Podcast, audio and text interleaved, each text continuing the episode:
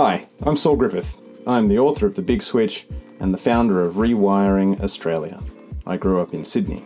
My first job was in the steel mill in Newcastle, and my second was in an aluminium smelter in Western Sydney.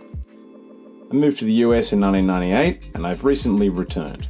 While I was there, I enjoyed success as an inventor and entrepreneur in Silicon Valley starting technology companies. I've worked extensively with the US government, including modelling electrification of the US and global economy as the solution to the majority of our emissions. I wrote The Big Switch to tell the story of what Australia has to win in rapidly and aggressively tackling climate change.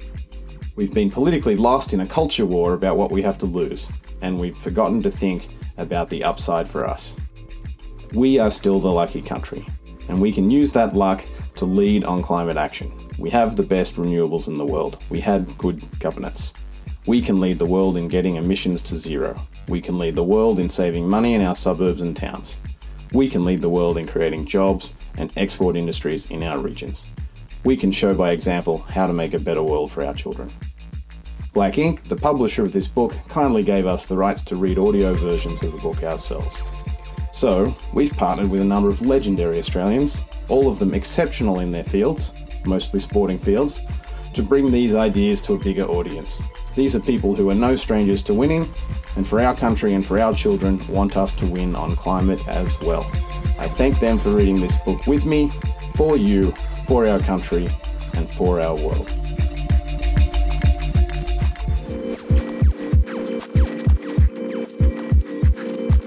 Hi, my name is Fiona Whitelaw and I live in Moruya, which is on the far south coast of New South Wales. I'm going to be reading chapter 12 of The Big Switch An Abundant Australia. This revolution isn't just for city folk. Everyday Australians are already winning, and we could help them to win more. My mate Fiona, who lives in New South Wales, reminds me that the switch to widespread electrification is happening already, filtering into our everyday lives, making them better, more resilient. She lives humbly on the south coast, where I think she spends most of her time either advocating for positive change or sharpening her wit. Always good for a yarn, she tells the story of Jacko, not his real name, her neighbour in Moruya, who is emblematic of why life might just be about to get better for all of us. On the last day of 2019, the black summer bushfires that had been burning for over a month reached the sea near Batemans Bay. The power was out for days and in some areas for weeks. Jacko is 74 he likes fishing, and after years of working as a dairy farmer and a chicken sexer, among other things, he sold up and moved to the coast. Jacko likes to issue weather reports in his standard unit of measurement, the number of dogs blown off a chain. Jacko is both types of gold, B&H unfiltered and Nescafe. During the fires, Jacko rigged up an elaborate watering system that sprayed a fine mist over his house. The problem was everyone else had the same idea and the water pressure dropped precipitously. Jacko had a tank and a pump, but not enough petrol to run the generator for 12 hours until the immediate risk had passed. The petrol station in town had closed because the pumps ran on mains power. Jacko can live without power for a few days, no worries, but his freezers can't. Every few months, Jacko goes up to his brother's farm near Albury and shoots feral goats and sometimes deer. He has three chest freezers stuffed full of the silliest ungulates in the Riverina. During the hot nights that followed the fires, the freezers began to burp. Jacko discovered that there are only so many times in a man's life that he can deal with a chest freezer belching a dead roo. He cracked the shits and called his mate from the bowls club who had a new off-grid system. Two weeks later, Jacko bought a Tesla Powerwall and installed a rooftop solar system. He's not interested in the bells and whistles of the app on his phone, but he can see that the roof of his three bedroom double brick home produces more power than he uses. Importantly, it means that his grandson can come over and use his nebulizer whenever the mains power goes out. He's changed a few things over, including adding an induction stovetop, which, aside from being easy to clean, means he's less likely to set the house on fire if he leaves the rhubarb on.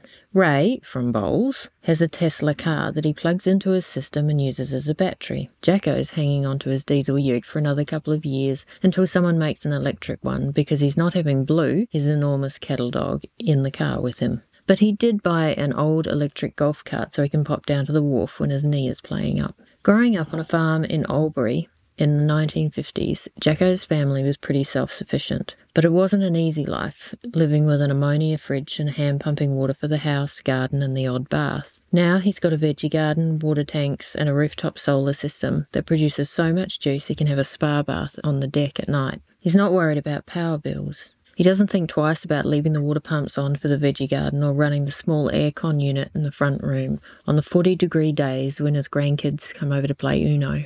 His home is not just his castle, it's his kingdom. Australia needs a good dose of hopium.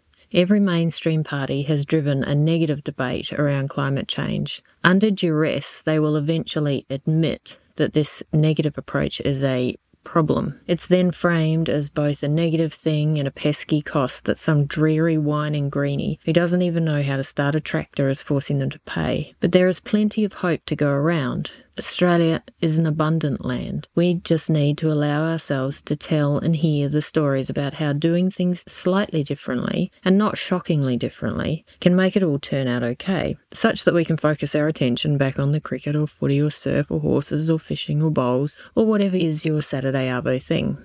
For whatever strange reason, my father had Jaguars when I was growing up. They smelled like walnut, leather, pipe smoke, and burnt engine oil. If you could design an aftershave for me, that's the smell I'd like to suggest. I was no strangers to cars, boats, trucks, and odd vehicles. One of my fondest memories is of driving with my parents to a movie with them in the last of Dad's Jags. It was raining, and wipers squeaked over the front window, and from the back seat I saw the silhouette of my dad, one arm on the wheel and the other around my mother's shoulder. She'd sidled over to him on the bench seat, and her silver hair sparkled and caught the reflections of raindrops and oncoming headlights. I know that cars aren't great for the planet, so somehow I struggle forward as a climate hypocrite, trying to resolve my love for the machines and the moments. My wife and I are onto our third leased electric vehicle, having owned a Fiat 500e, a Chevy Bolt, and a weird Nissan electric van based on the Leaf. That last one was perhaps the most practical vehicle I've ever owned. A bucket for dogs, sand, and children that practically runs for free. I don't go much for new cars, so this year I electrified my 1957 Fiat Multipla and started in on my 1961 Lincoln Continental. The Fiat makes a beat up Beetle look big, but nevertheless seats six and was the dominant taxi cab in Italy in the 1960s. It's hard to tell the front from the back. I'm retrofitting it with six oversized electric skateboard motors and a bunch of hobbyist parts, and it will easily get me around my neighbourhood and the kids to school. The Lincoln is a stunning car. It was released in 1961 as a rejection of the finned looks of the 50s Detroit, streamlined and space aged, perfect to become the presidential limousine of the first space age president, John F. Kennedy. Ford has electrified the Mustang and is famously electrifying the F 150, the most produced ute in history. Because of this, there are now aftermarket parts for retrofitting the classics. I was one of the first lucky people to get my hands on the Eluminator, Ford's 280 horsepower electric crate engine. It replaces not only the engine, but the transmission and the differential. That's one of the great things about electric cars fewer parts, less failure, less oil, less grease. For far less than the cost of a new electric car, my Lincoln Continental will be fully electrified by the time this book comes out. It will mostly sit in the garage, I suspect, where it will be the backup battery for the house. That's how I sold the project to my wife. My vintage car isn't a toy anymore, it's a critical piece of household resiliency and part of the national infrastructure.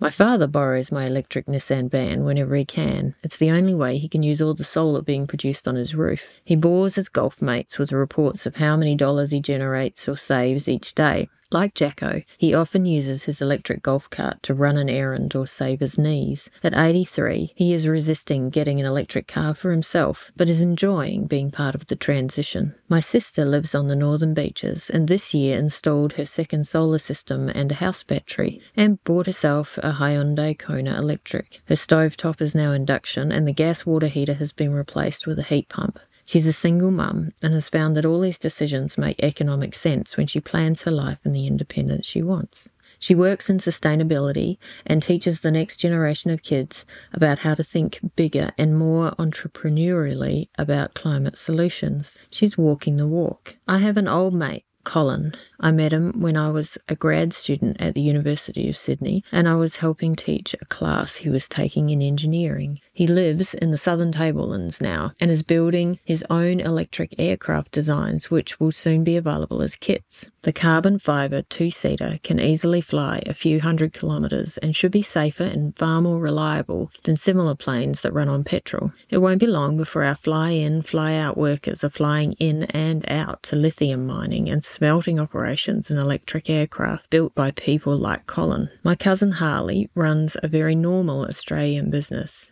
He installs HVAC systems, specialising in refrigerators for small businesses. He drives the truck and does the installation work while his wife, Tiff, does the books. They service the south coast from Narooma to the western suburbs of Sydney. Like many tradies, he will benefit hugely from the electrification of our homes and businesses and from this great energy transition. His next work truck will be electric. He's got solar on his new house, providing clean energy to his two young kids. His children will never have to experience the respiratory challenges of growing up in a house heated with natural gas because he's already gone electric. The future is already happening in Australia. We're three to five years ahead of the US on this journey of electrification, except for our abysmal record on electric vehicles. We are ahead of Europe. We are the logical country to lead the world and show everyone that the future will be awesome, electrified, and abundant. To achieve this, we can't afford to let up the pressure on our politicians and the sooty hands of big business. They need to hear the good news stories and imagine what success looks like. Everyone does. Everyone wants to be on the winning team. We may seem like the climate underdog, given the last 20 years of crappy Australian federal government climate policy, but the underdog here can come good and bring it home with a strong finish this decade, winning the climate future we all want for Jacko and for Greta and for ourselves and for our children. Rewire Australia. Electrify everything.